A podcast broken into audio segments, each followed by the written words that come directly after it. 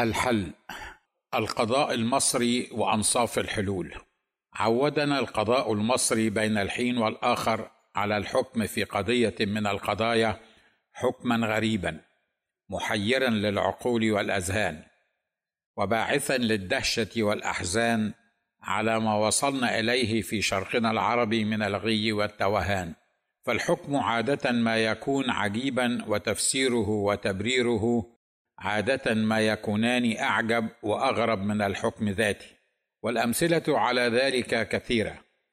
آخرها الحكم بأن توضع شرطة في خانة الديانة في قضية البهائيين المصريين وأن يذكر أن المذكور كان مسلما لوقت أو غيره من العبارات التي لا بد أن تضاف بحكم المحكمة في خانة الديانة بعد كلمة مسيحي التي تفضلت بها المحكمة. كما يعتقد البعض على من كان مسيحيا ثم أسلم لوقت ما ثم قرر الرجوع للمسيحية مرة أخرى.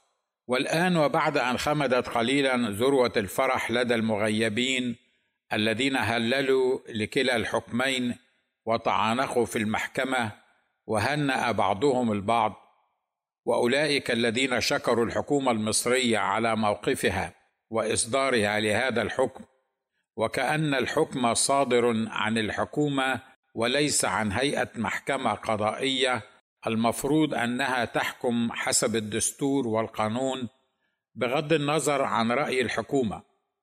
ثم أولئك الذين امتدحوا القضاء المصري وقالوا أن هذا وسام على صدر القضاء المصري ودلالة على نزاهة القضاء المصري.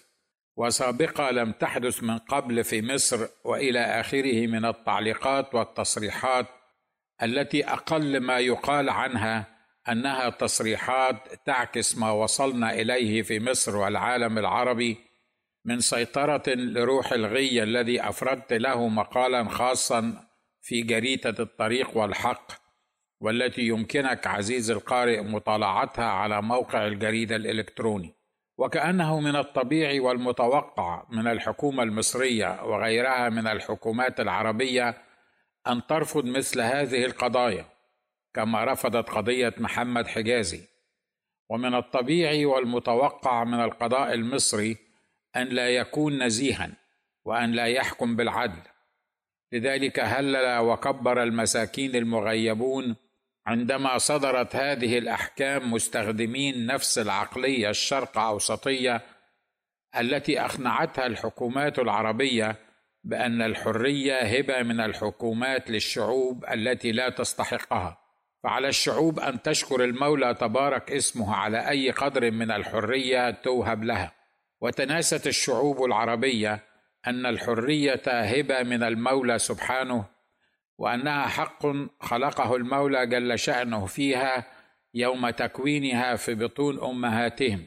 تماما هي نفس العقلية التي تحدث بها مسؤول كبير في الطائفة الإنجيلية. وكنا في اجتماع اتحاد الكنائس الإنجيلية الشرق أوسطية بأمريكا والذي أتشرف برئاسته. وكان سيادته يريد أن يدلل لنا على مدى تغيير المناخ الديني والسياسي في مصر. فقال بالحرف الواحد الحكومة الآن تمنحنا قرارات بتراخيص وبناء الكنائس كل عام أكثر مما قبله ولنا الحرية أن نفتح دور العبادة ونصلي فيها في الوقت الذي نريده وأنا شخصيا أكتب مقالات ساخنة للجرائد والمجلات الحكومية والخاصة ولا ينالها مقص الرقيب. وعدد سيادته أشياء كثيرة مشابهة. كان الرجل مخلصا يحاول الدفاع عن الحكومة ويهدئ النفوس الثائرة بعد حادثة العياط وما حدث فيها للعائلات المسيحية على أيدي المسلمين. فكانت النتيجة أن نظر الحاضرون بعضهم لبعض باستنكار لما يقوله سيادته وتعجب. وبعضهم نظر بأسى وإشفاق وأنا منهم لما وصلت إليه عقلية حتى المسؤولين بالطوائف المسيحية في البلاد العربية نتيجة للضغوط المستمره على عقولهم لمدة طويلة من الزمان. فإذا كان رب البيت بالدف ضارب فشيمة أهل البيت الرقص. أقول بعد أن خمدت نيران الفرحة والتكبيرات والتهليلات دعونا نفكر بموضوعية في هذين الحكمين ونحلل الأسباب التي أدت إلى إصدارهما على هذا النحو المضحك المبكي. فما معنى أن توضع في خانة الديانة للشخص البهائي شرطة؟ هل تعني هذه الشرطة أن هذا الشخص ليس له ديانة؟ أم أن ديانته غير معترف بها من الحكومة المصرية أو القضاء المصري أو الشريعة الإسلامية. وما الفرق بين شرطه وكلمة بهائي أو بهائية؟ فالمعروف أن اللغة هي استخدام ألفاظ أو حركات لها دلالات ومعان متفق عليها بين أصحاب اللغة الواحدة. فعندما أذكر كلمة ورقة أو قلم رصاص فكل من يعرف اللغة العربية يعرف ما هي الورقة وما هو القلم الرصاص. وإذا اتفقنا على تسمية الورقه مثلا ورنوقة فكلما ذكر أحدنا كلمة ورنوقة عبرت هذه الكلمة عن الورقة المعروفة لدينا الآن. وبالمثل إذا اتفقنا بحكم المحكمة على استبدال كلمة بهائي بشرطة أصبحت هذه الشرطة تعني بهائي والبهائي يعني شرطة. وكأنك يا أبو زيد ما غزيت وهناك محبة خاصة بين الأنظمة المصرية والشرطة في كثير من المجالات. فكم من مشاكل تسببت الشرطة فيها بين كمساري وسائق الأتوبيسات التي لها شرطة أو شرطتان وبين ركابها. فعندما كنا طلبة في الجامعة كانت في محطة خلوصي بشبرا أتوبيس 176 بشرطة و134 بشرطتين. وبالطبع كان هناك 176 و134 من غير شرطة. وكأن الأرقام والأسماء انتهت عند هذين الرقمين 176 و 134 لذلك أضافت هيئة النقل العام شرطة وشرطتين لهذه الأرقام. وكنا قبل أن نقفز في أحد هذه الأتوبيسات لابد لنا من التأكد هل هذا الأتوبيس بشرطة أم بدون شرطة أم بشرطتين. وكثيرا ما أسرع الأتوبيس وتركنا على المحطة وقوفا لأننا لم نميز الشرطه بالسرعة الكافية. لا أدري ما الذي ذكرني بهذا الأمر وأنا أقرأ عن الشرطة التي ستوضع في خانة ديانة البهائيين. ولم يقل لنا القضاء ماذا سيوضع في خانة الديانة للملحدين. الذين لا يعترفون بالله سبحانه وتعالى ولا بالبهائية أو الإسلام أو المسيحية أو اليهودية. أليس من الخطأ الروح الجسيم أن نكتب في بطاقة أحدهم مسيحيا أو مسلما وهو لا مسيحي ولا مسلم ولا معترف بوجوده تبارك اسمه؟ ثم ماذا يمكن أن يكتب في خانة الديانة للمتنصرين الذين تصر الحكومة والقضاء على عدم الاعتراف بوجودهم؟ بالرغم من كثرة عددهم الذي لا يعرفه إلا المولى تبارك اسمه والذي سيبينه اليوم الأخير. وما نفع أن يجبر المرء على حمل بيانات غير صحيحة عن نفسه في بطاقة هويته. ألا تعتبره المحكمة تزويرا؟ إذا ذكر أن ديانة أحدهم مسيحيا وهو مسلم أو مسلما وهو مسيحي ومن هو المسيحي أو المسلم؟ أهو من ولد مسيحيا أو مسلما؟ أم هو ما كان أبوه مسيحيا أو مسلما؟ أم هو من له إرادة وعقل وقرار حر يتخذ به ما يريده من ديانة له؟ ولماذا هذا الحكم؟ هل لأن الإسلام لا يعترف بدين آخر يأتي بعده؟ وهل كتابة كلمة بهائي أمام خانة الديانة في بطاقة البهائي تعني أن الإسلام يعترف بأن هناك ديانة تسمى البهائية ثم ما دخل العقيدة الدينية بما يكتب في بطاقة الأفراد من بيانات ماذا لو سارت بقية الدول على هذا المنوال؟ فالدول المسيحية مثلا إذا طبقت نفس المبدأ الذي يطبق في مصر مع البهائيين لا بد أن تكتب في خانة الديانة للمسلم شرطه فالمسيحية لا تكتم سرا بأنها لا تعترف بدين آخر جاء بعد دين السيد المسيح تبارك اسمه. ما الذي كان سيعمله المسلمون في هذه الحالة؟ هل كانوا سيلجؤون للقضاء كما لجأ البهائيون؟ أم كانوا سيكسرون المحلات والشوارع ويشعلون النيران في الأخضر واليابس في هذه الدول المسيحية؟ مطالبين بحقهم في أن تذكر ديانتهم في هوياتهم. فالمسلمون يطالبون بما يرون أنه حقوقهم في كل بلاد العالم بغض النظر عن شريعة البلاد التي يعيشون فيها. وهم يستخدمون كل الطرق في تحقيق ذلك. فهم يثورون إذا سئلت إحداهن بأن تخلع النقاب للتعرف على شخصيتها بواسطة امرأة مثلها في الدوائر الحكومية والمطارات.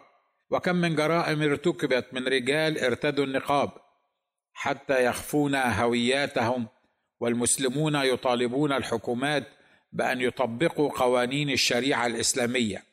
عندما يتعلق الأمر بالزواج والطلاق والميراث حتى في البلاد التي تؤمن بأن تعدد الزوجات جريمة يعاقب عليها القانون. وقد نجحت كثير من خططهم في بلاد العالم وعلى رأسها إنجلترا وغيرها. وماذا لو طبقت إسرائيل نفس المبدأ علينا كمسيحيين أو مسلمين فحسب العقيدة اليهودية التوراتية ينقسم العالم إلى قسمين يهودي وأممي. والأممي هو كل من هو غير يهودي وليس ذلك فقط. فالشعب اليهودي حسب ما جاء في تنزيل الحكيم العليم الكتاب المقدس كانوا يسمون الأمم أي كل من ليس يهوديا بالكلب. فماذا لو وضعت إسرائيل في خانة الديانة أمام المسيحيين أو المسلمين شرطة أو اممي أو كلب حسب شريعتهم التي يؤمنون بها تماما. كما نؤمن نحن المسيحيين بشريعتنا ويؤمن المسلمون بشريعتهم. وعلى نفس هذا المنوال بالنسبة لكتابة مسلم لبعض الوقت أليست هذه العبارة تعني أن المذكور مرتد عن الإسلام؟ أليست هذه دعوة صريحة حسب الشريعة والفتاوي الأزهرية الإسلامية بأن هذا المذكور محلل دمه حيث أنه مرتد؟ حتى إذا غير الأزهر فتاويه السابقة بفتوى جديدة تتمشى مع متطلبات ومقتضيات الوضع في مثل هذه القضية في هذه الأيام. فتوى مفادها أن الديانة المسيحية ديانة سماوية جاءت قبل الإسلام فليس بمرتد من يكون مسيحيا ثم مسلما ثم يعود للمسيحية مرة أخرى. ترى كيف سيعامل مثل هؤلاء المرتدين في المصالح الحكومية وغير الحكومية وفي أشغالهم وعلاقاتهم مع المجتمع. فمجرد كون الإنسان مسيحيا ومدرجة ديانته في البطاقة يجلب عليه المعاناة حيثما ذهب. فكم وكم لو كان ليس فقط مسيحيا بل مسيحيا مسلما بعض الوقت ومرتدا في النهاية. ثم ما الفرق بين مسيحي اعتنق الإسلام لفترة لسبب ما ثم تركه ورجع إلى مسيحيته وبين مسلم لم يختر والديه أو ديانته يوم مولده.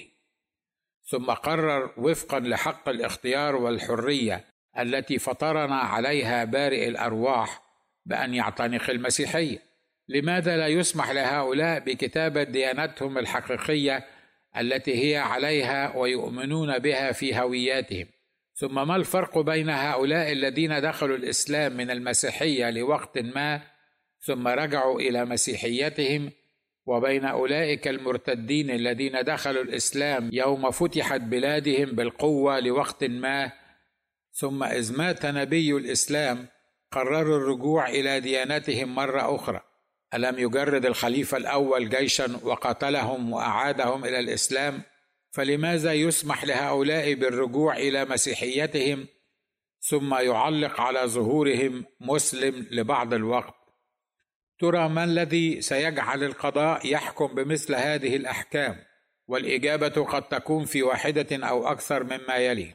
اولا الحكومات العربية والقضاء العربي يعتبرها هزيمة كبرى. إذ كسب فرد أو جماعة أو حتى ملايين من المواطنين قضية ترفع ضد الحكومة مهما كانت هذه القضية ومهما كان تأثيرها على الرأي العام. فالحكومات العربية والقضاء العربي لا يهزم ابدا ويعتبرها هزيمة بأن يحكم لصالح خصومه وهو دائما على حق وهو الذي يقرر مصائر الناس ما يأكلون ما يشربون وخلافه. ففي كل بلاد العالم المتحضرة المتقدمة تكون السلطة العليا للشعب فالشعب هو صاحب الكلمة الأخيرة.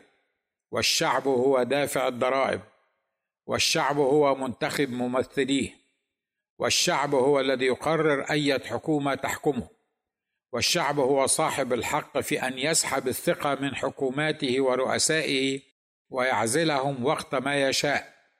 أما الحكومات العربية فقد جاء معظمها إما بانقلابات عسكرية لم تكن للإرادة الشعبية يدا فيها أو اغتيالات دموية للرؤساء القدامى وتولى سافك الدماء زمام الأمور واجبروا الشعب على الاحتفال بعيد الثورة أي بيوم الانقلاب أو الاقتتال. وجثم العسكريون على أنفاس شعوبهم. وليس من منقذ لهذه الشعوب. والبعض الآخر ملكه الإنجليز أو الفرنسيون أو الأمريكان عندما قسموا تركة الوطن العربي وجعلوا منهم ملوكا وامراء وسلاطين.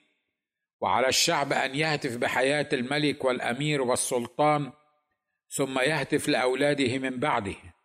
وتم فيهم القول أعطى من لا يملك لمن لا يستحق.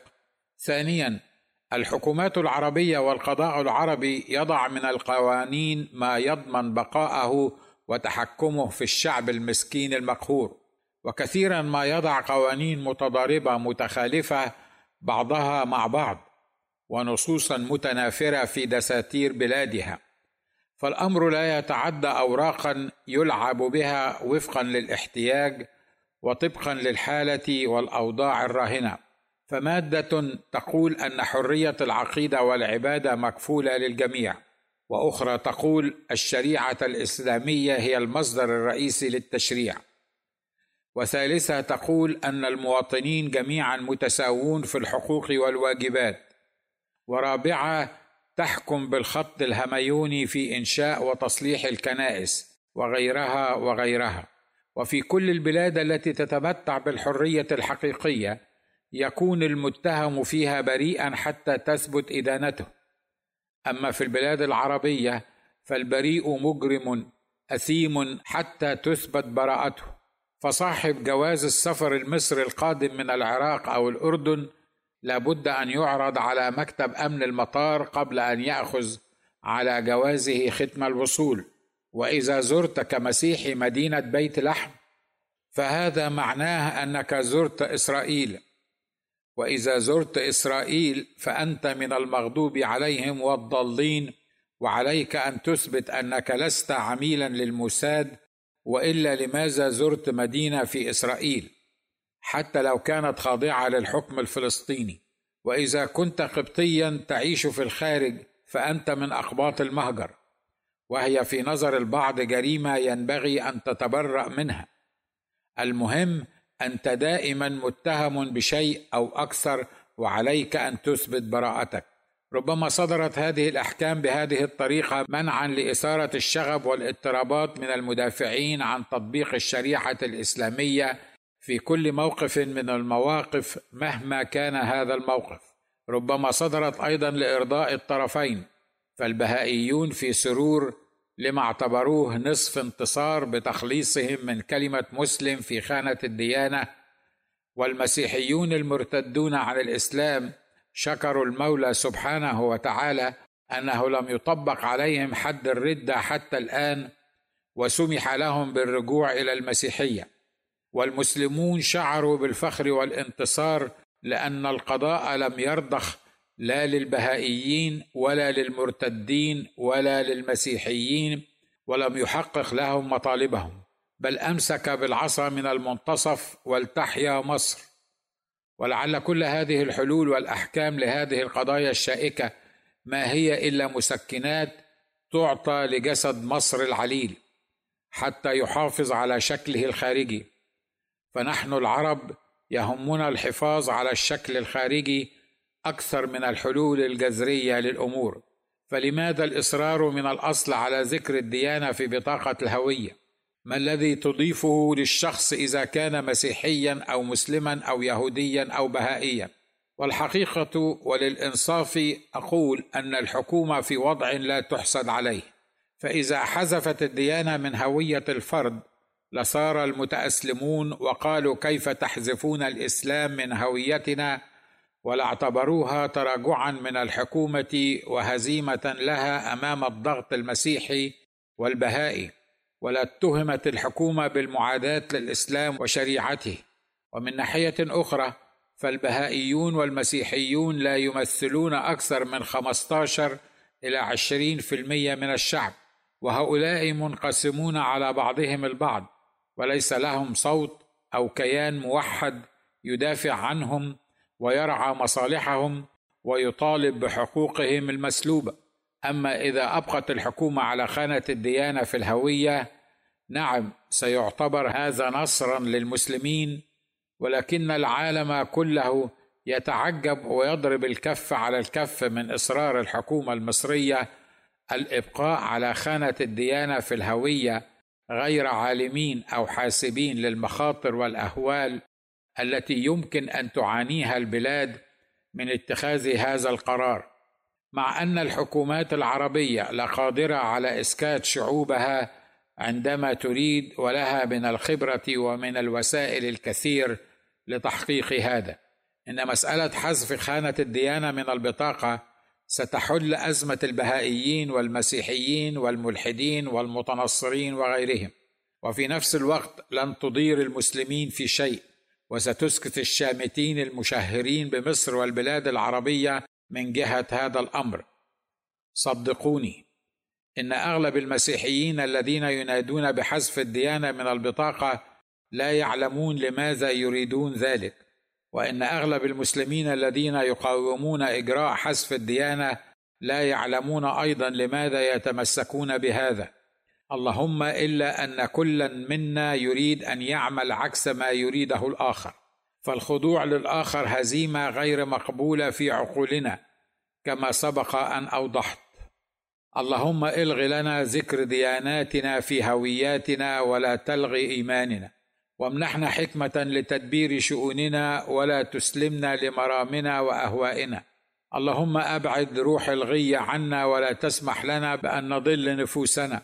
اللهم احفظ لنا مصرنا ولا ترفضنا وتسلط علينا خساتنا. اللهم اعط الحكمة لأولي الأمر منا ولا تدفعنا ليد أعداءنا فأنت الملك والحكم وحدك وأنت إلهنا وربنا.